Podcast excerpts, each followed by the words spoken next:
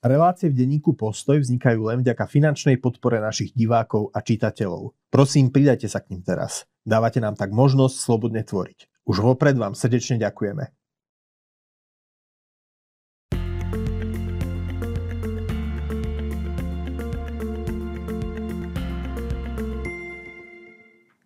Milí priatelia, dovolte, aby som vás privítal pri ďalšom vydaní našej videorelácie Knihomolov zápisník. Quo vadis domine, alebo po našom kam ideš, pane? Mal sa apoštol Peter podľa apokryfov spýtať z mŕtvych stalého Ježiša, keď sa mu ten zjavil, idúc oproti pri apoštolovej snahe opustiť Rím počas prenasledovania kresťanov za vlády cisára Nera. Idem do Ríma, aby som sa nechal ukrižovať druhýkrát, odpovedal mu pán. Keď sa povie Quo Vadis, väčšina z nás si nepochybne spomenie na svetoznámy historický román polského spisovateľa Henrika Sienkieviča. Ten vyšiel ešte na konci 19. storočia, presnejšie v roku 1896, no odohráva sa v antickom Ríme počas panovania už spomenutého vyšinutého cisára Nerona v prvom storočí nášho letopočtu.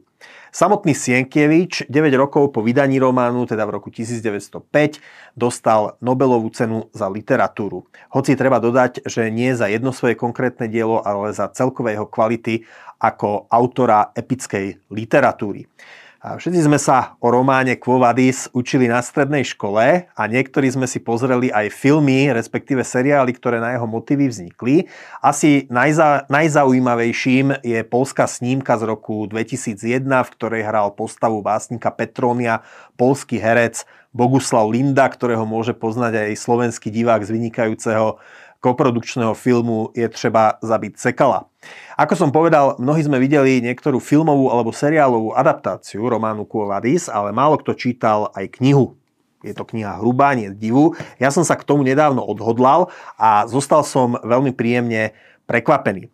A len, že je toto Sienkievičovo dielo napísané sviežým a stále prístupným jazykom, zároveň v našej dobe získava novú aktuálnosť. Hneď vysvetlím prečo ale najskôr sa aspoň v stručnosti pokúsim načrtnúť dej tohto slávneho románu, tejto knižnej klasiky. Ako už bolo povedané, dej románu Quo Vadis sa odohráva okolo roku 60 po Kristovi v starovekom Ríme za vlády cisára Neróna, tyrana, ktorý si o sebe namýšľal, že je mimoriadne talentovaný umelec. Na tomto historickom pozadí sa odvíja príbeh lásky mladého rímskeho dôstojníka a šlachtica, Marka Vinícia, ktorý sa vracia do väčšného mesta zo zahraničnej vojenskej výpravy.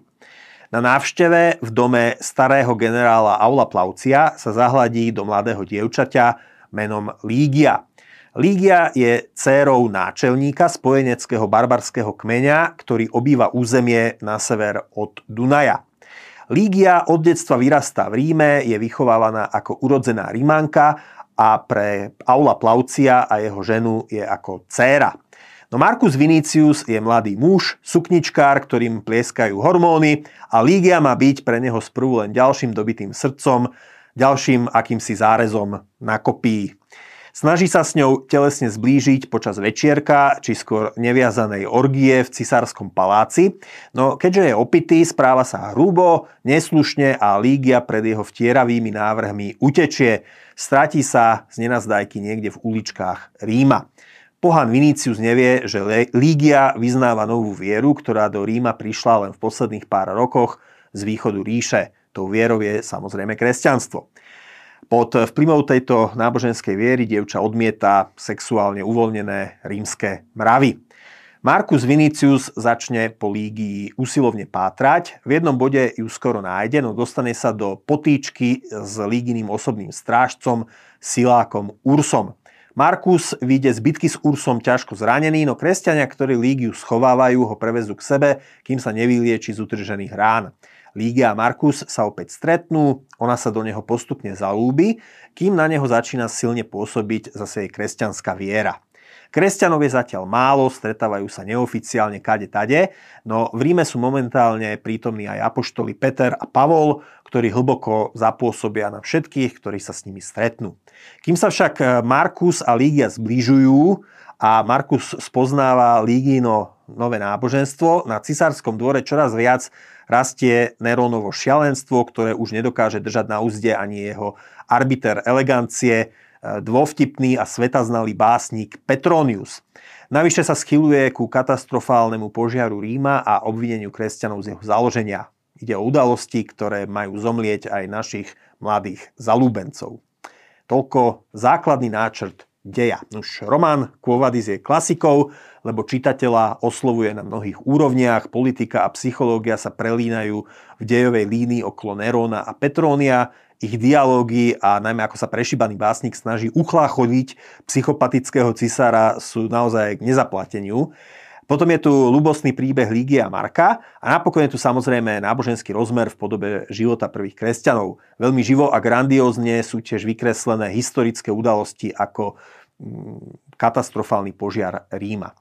Pri všetkých prednostiach knihy, skoro 130 rokov po uverejnení tohto románu, ktorý sa odohráva pred 2000 rokmi, mi ako najaktuálnejšia paradoxne prišla tá lúbostná línia. Pri čítaní mi dokonca zišlo na um, že keby som mal dceru v tínedžerskom veku a dokázal by som odputať jej pozornosť od smartfónu k 400-stranovej knihe, skúsil by som ju namotať práve na Quo Vadis – Zvlášť to platí, ak je reč o kresťanských rodičoch, ktorí sa snažia povzbudiť svoje deti, aby sa viera stala súčasťou ich životov. Teraz prečo? A myslím, že to, čo mu v románe čelila Lígia, teda ústredná dievčenská postava, je v 21. storočí tak trochu problémom všetkých dospievajúcich dievčat a možno je to ešte aktuálnejšie, než bolo než to bolo na začiatku, než to bolo na konci 19. storočia, keď Sienkiewicz e, dielo napísal. Ide o otázku, ako si udržať svoje ideály, svoju čistotu, svoju osobnú integritu, častokrát vyplývajúcu z kresťanského presvedčenia, v silno svetskom prostredí, ktoré mojim ideálom nepraje. Veľa ľudí svetu podľahne, lebo konformita, lebo snaha zapadnúť. Ligia však veľmi zrelo a rozhodne hovorí dobovej rímskej zhýralosti nie. A môže tak e, urobiť, lebo má svoju vlastnú, nielen svoju vlastnú vieru, ale aj komunitu, ktorá ju podopiera, podporuje ju v jej rozhodnutiach. Je to kresťanské spoločenstvo, do ktorého patrí a s ktorým žije Lígia i jej pestúnská rodina. A skutočne, keď čítate román, tak vzťahy medzi prvými kresťanmi sú akési také úprimnejšie, priamočiarejšie, než na prvý pohľad nablískaný život dekadentnej rímskej smotánky, e, ktorý je však pri bližšom pohľade e, len pozlátkom, pozlátkou, pod ktorou sa ukrýva plitkosť, strojenosť a žiaľ Bohu nezriedka prehnitosť.